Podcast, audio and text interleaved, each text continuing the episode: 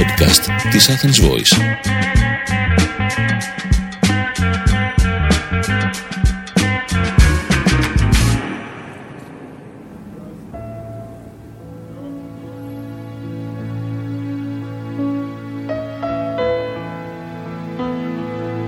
Ακούτε τη σειρά «Τα μονοπάτια των άστρων» του Διονύση Σιμόπουλου. Συζητήσεις με τον Μάκη Προβατά.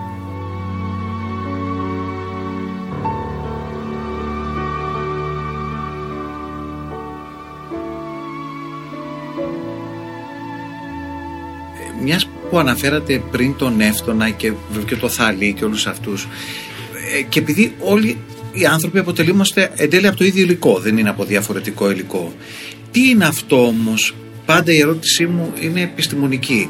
Τι είναι αυτό που κάνει τον εγκέφαλο ενός ανθρώπου ξαφνικά να αντιλαμβάνεται με τέτοια ευρύτητα και τα πράγματα ε, σε αντίθεση με όλους τους υπόλοιπους εγκεφάλους. Ε, ας πούμε για παράδειγμα μπορεί να είναι μια ιδιαίτερη συγκέντρωση στοιχείων. Θα, το λέω εντελώς έτσι πρωτόλια αλλά για να τι είναι αυτό που κάνει ξαφνικά να εμφανίζονται κάποιοι εγκέφαλοι ανα, δεν τακτά αλλά ανα κάποια διαστήματα οι οποίοι εξηγούν τα πράγματα σε, στην επιστήμη μερικοί μέσα από τη φιλοσοφία αλλά μιλώ για την επιστήμη τώρα.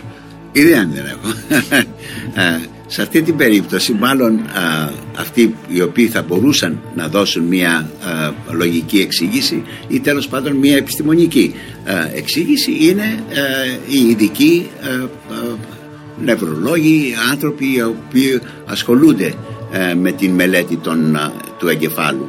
Δεν νομίζω όμως ότι μπορεί κανείς να συγκεκριμενοποιήσει αυτή τη στιγμή ποια είναι η διαφοροποίηση γιατί ο ένας μπορεί να δημιουργήσει θεωρίες όπως είναι η γενική θεωρία της σχετικότητας του Άλμπερτ Einstein και κάποιος άλλος να είναι δολοφόνος. Ε, αυτά είναι πράγματα τα οποία δεν μπορώ να απαντήσω εγώ. Ωραία. Πάμε λοιπόν, ε, γίνεται το Big Bang, μεσολαβεί ένα μεγάλο διάστημα το επόμενο σημείο χρονικό της δημιουργίας του σύμπαντος μετά το Big Bang το οποίο ήταν κομβικό ποιο λέτε ότι ήταν και πόσα, πόσα, πόσα δισεκατομμύρια φαντάζομαι χρόνια πριν; Όχι δεν θα έλεγα α, δισεκατομμύρια χρόνια πριν ναι αλλά μετά τη γέννηση του σύμπαντος υπήρχε μία περίοδος που ονομάζεται ε, Μεσαίωνας. Είναι η σκοτεινή περίοδος στην ουσία της εξέλιξης του σύμπαντος ε, αυτή η σκοτεινή περίοδος ε, ε, δημιουργούσε τα εχέγγυα για την επόμενη ε, δραστηριότητα και η επόμενη δραστηριότητα ήταν η γέννηση, η δημιουργία γιγάντιων άστρων όπως είπαμε και προηγουμένως. Αυτά τα γιγάντια άστρα ήταν το δεύτερο κομβικό σημείο μετά τη γέννηση του σύμπαντος. Φυσικά από εκείνη τη στιγμή από τη γέννηση του σύμπαντος μέχρι ακόμη και τα δέκα πρώτα λεπτά της ύπαρξής του ε, υπήρχαν τρομακτικά μεγάλα κομβικά σημεία. Ε, ε, είχαμε ε, συνθήκες οι οποίες που επικρατούσαν στο πρώτο τρισεκατομμυριοστό του τρισεκατομμυριοστού του τρισεκατομμυριοστού του πρώτου δευτερολέπτου όταν σύμφωνα με τουλάχιστον μία θεώρηση του σύμπαντος είχαμε την, τον καλπασμό κυριολεκτικά της διαστολής του σύμπαντος σε κλάσμα του δευτερολέπτου. Σε αυτό το κλάσμα του δευτερολέπτου είχαμε μία πληθωριστική όπως ονομάζεται διαστολή του σύμπαντος, μία πολύ γρήγορη διαστολή του σύμπαντος που έκανε το σύμπαν κυριολεκτικά από ένα μικροσκοπικό σημείο μικρότερο από το μέγεθος ενός πρωτονίου σε γιγάντιες ε, καταστάσεις. Για να γίνει πιο κατανοητό αν το σύμπαν τη στιγμή της γέννησής του είχε το μέγεθος μιας μπάλας ποδοσφαίρου σε κλάσμα του δευτερολέπτου εκείνη τη στιγμή διεστάλλει και έφτασε στο μέγεθος ενός ολόκληρου γαλαξία 100.000 ετών φωτός. Ε, δηλαδή σε κλάσμα του δευτερολέπτου έγινε αυτή. Γι' αυτό και άλλωστε και λέγεται και πληθωριστική διαστολή του σύμπαντος. Ε, αυτό είναι κομβικό σημείο φυσικά. Κομβικό σημείο είναι επίσης και ε, το σταμάτημα αυτής της ε, πληθωριστικής διαστολής. Και η απελευθέρωση τεραστίων ποσοτήτων ενέργειας εκείνη τη στιγμή που σταμάτησε ο, ο πληθωρισμός και όλα αυτά φυσικά είναι σε θεωρητική βάση. Δυστυχώς μέχρι τώρα δεν έχουμε κατορθώσει να παρατηρήσουμε αυτές τις καταστάσεις στους ειδικούς επιταχυντές όπως είναι το ΣΕΡΝ γιατί μόνο εκεί μπορούμε να αναπαραστήσουμε κατά κάποιον τρόπο να εξομοιώσουμε ε, κατά κάποιον τρόπο τις συνθήκες και τις διαδικασίες που έγινονταν ε, εκείνη τη στιγμή. Εκείνη όμως τη στιγμή είναι κομβική για την εξέλιξη του, του σύμπαντος. Κομβικό σημείο επίσης είναι αμέσως μετά, μιλάμε για τρισεκατομμυριωστά του δευτερολέπτου έτσι, κομβικά σημεία είναι και η δημιουργία της σκοτεινής ε, ύλης ε, όπως ε, ονομάζεται και η οποία ανακαλύφθηκε πριν από λιγότερα από 50 χρόνια. Ε, και όχι μόνο ε, κομβικό σημείο είναι επίσης και η δημιουργία των σωματιδίων που σε λίγο δημιούργησαν τα πρώτα χημικά στοιχεία όπως ήταν το υδρογόνο και το ήλιο θέλω να πω δηλαδή ότι το πρώτο δευτερόλεπτο της ύπαρξης του σύμπαντος είχαμε επανειλημμένα κομβικά σημεία. Μετά όμως τη δημιουργία των χημικών στοιχείων, δηλαδή μετά τα πρώτα δέκα λεπτά της ύπαρξης του σύμπαντος, τα πράγματα κατα, καταλάγιασαν κατά κάποιο τρόπο. Περιμέναμε ορισμένα περίπου 380.000 χρόνια για να δούμε και αυτό μπορούμε να το παρατηρήσουμε ακόμη και σήμερα να δούμε ε, τις πρώτες ακτινοβολίες οι οποίες σήμερα είναι με τη μορφή μικροκυμάτων δηλαδή έχει κρυώσει το σύμπαν πάρα πολύ οπότε μπορέσαμε ε, να, να καταγράψουμε με τα διάφορα όργανα που έχουμε κυρίως στο διάστημα να καταγράψουμε αυτό το πρώτο πορτρέτο του σύμπαντος όπως ήταν 380.000 χρόνια μετά την γέννησή του. Ε, πριν από τα 380.000 χρόνια δεν μπορούμε να τα δούμε γιατί απλούστατα υπάρχει ένα είδος κοσμικής ομίχλης θα μπορούσε κανείς να πει και αυτή η κοσμική ομίχλη μας εμποδίζει να δούμε. Σκεδαζόταν όπως λέμε το, ε, η ακτινοβολία και έτσι δεν μπορούμε να δούμε τι συνέβαινε σε αυτά τα πρώτα 380.000 χρόνια. Παρόλα αυτά σε επιταχυντές όπως είναι το ΣΕΡΝ μπορούμε να αναπαραστήσουμε τις συνθήκες που επικρατούσαν εκείνα τα πρώτα λεπτά και έτσι σιγά σιγά να δημιουργήσουμε αυτή την θεώρηση του σύμπαντος που ονομάζουμε μεγάλη έκρηξη. Άλλο κομβικό ε, σημείο ε, είναι φυσικά η δημιουργία των πρώτων γιγάντιων άστρων. Τα πρώτα γιγάντια άστρα τα οποία πήραν το υδρογόνο και το ήλιο και το μετέτρεψαν ε, σιγά σιγά στο εσωτερικό τους, δημιούργησαν τα άλλα χημικά στοιχεία και ούτω καθεξής.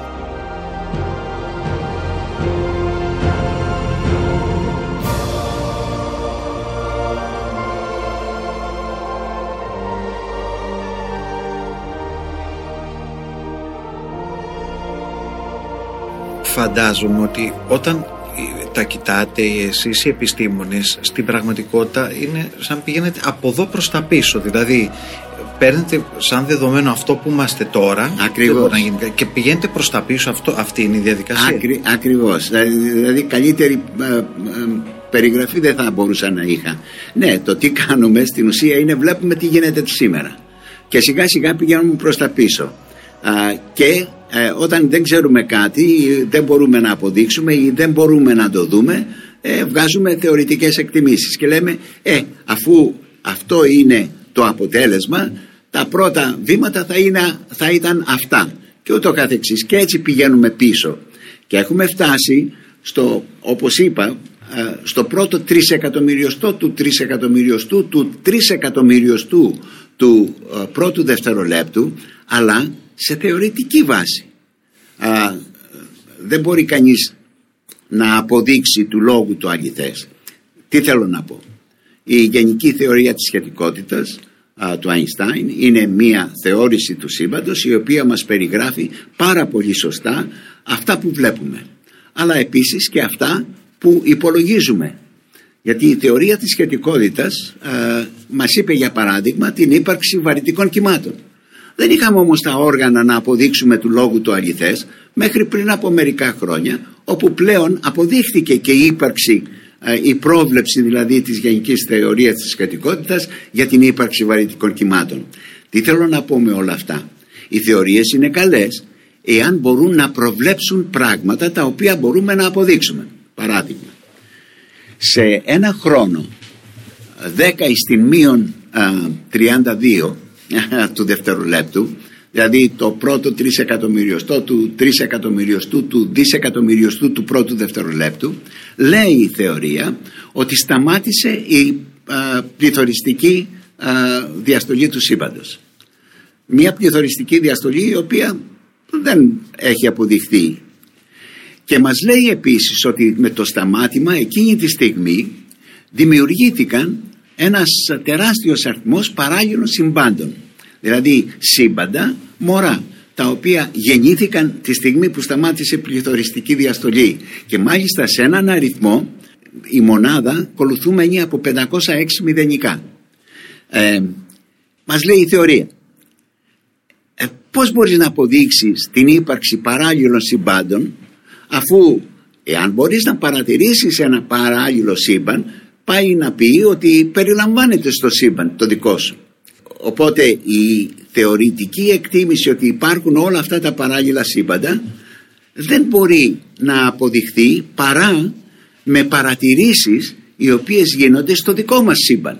Δεν μπορούμε δηλαδή να παρατηρήσουμε παράλληλα σύμπαντα. Λοιπόν, όλα αυτά επεξηγούν με βάση τη γενική θεωρία της σχετικότητας επεξηγούν πολλά πράγματα. Επίσης έχουμε και άλλες θεωρήσεις της, του, του σύμπαντος της, τη δεύτερη υπέροχη θεωρία της, του 20ου αιώνα για, τα, για την κβαντομηχανική την κβαντική μηχανική που μας περιγράφει στον τον μικρό κόσμο ενώ η γενική θεωρία της σχετικότητας μας περιγράφει τον μακρό κόσμο υπάρχει όμως και άλλη μία θεώρηση του σύμπαντος τα τελευταία 40 περίπου χρόνια. Και η θεώρηση αυτή βασίζεται ε, σε εκτιμήσεις μαθηματικές αν θέλετε ε, που πρέπει να αποδειχθεί. Δεν έχουμε όμως τα εργαλεία εκείνα την μαθηματική δηλαδή ε, ανάλυση για να μπορέσουμε να αποδείξουμε του λόγου το αληθές. Δεν έχουμε την γλώσσα για να επεξηγήσουμε για παράδειγμα την θεωρία μη των υπερχορδών είναι καταπληκτική η θεωρία τα αποδεικτικά στοιχεία όμως δεν υπάρχουν. Ε, παρόλα αυτά έτσι προχωράει η επιστήμη με εκτιμήσεις, θεωρήσεις, υποθέσεις και φυσικά με την παρατήρηση μπορούμε να αποδείξουμε του λόγου το αληθές ή όχι.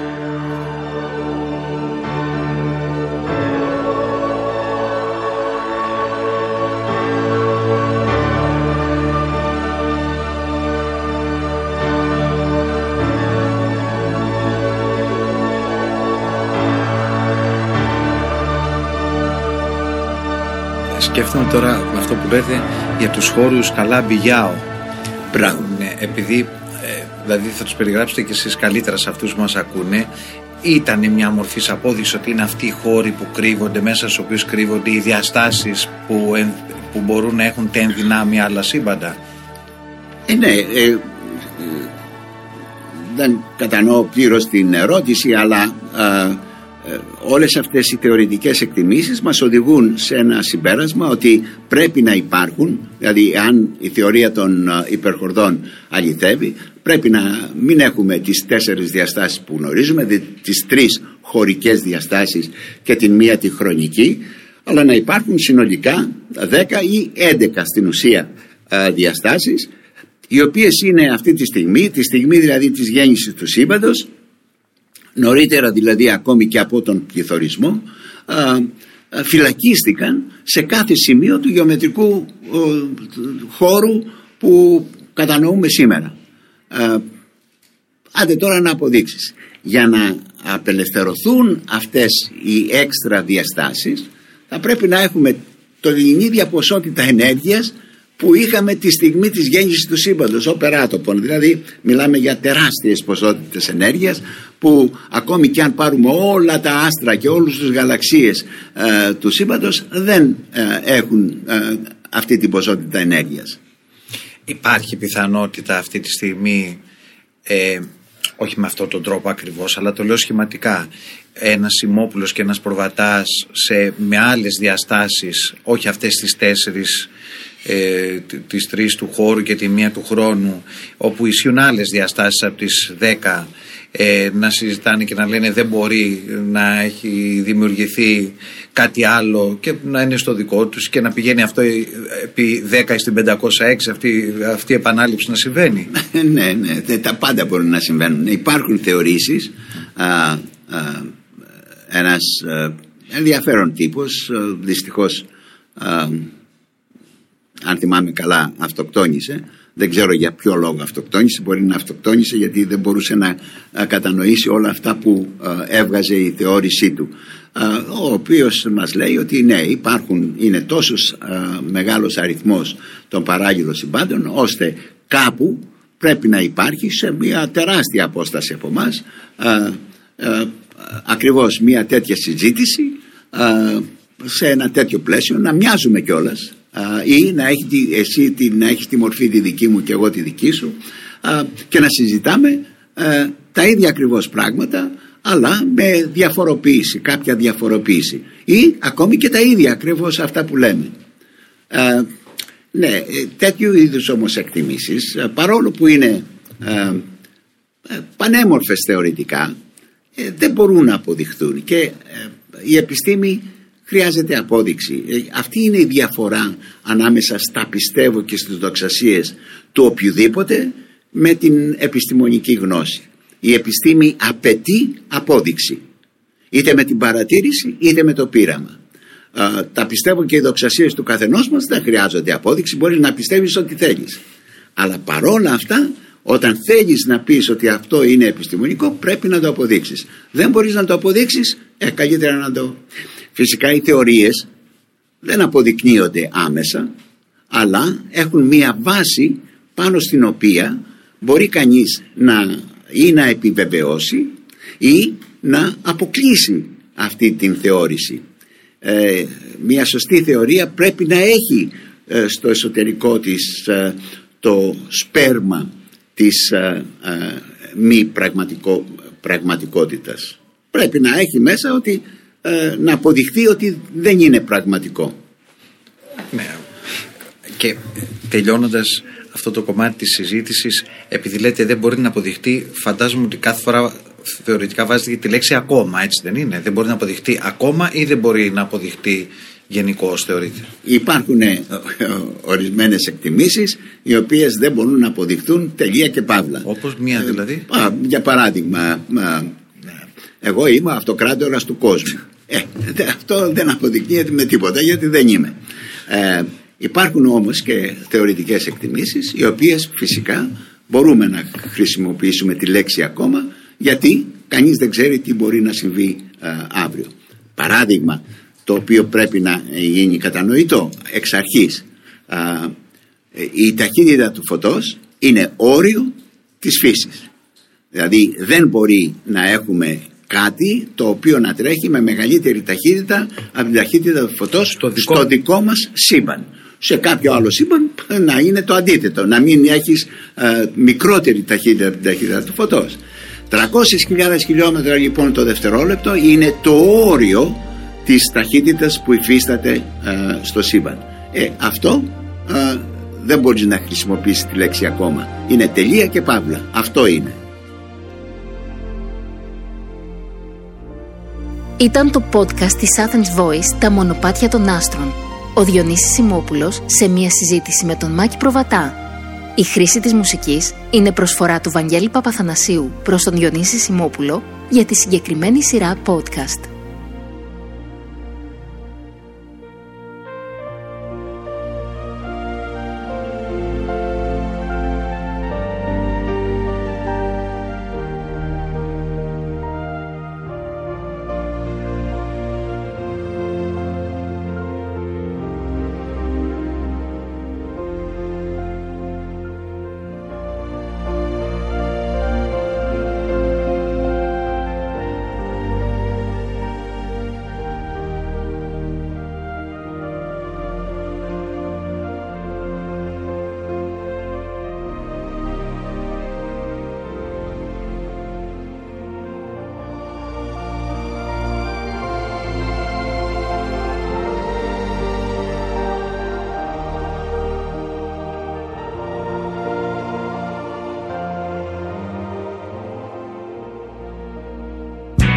Ήταν ένα podcast από την Athens Voice.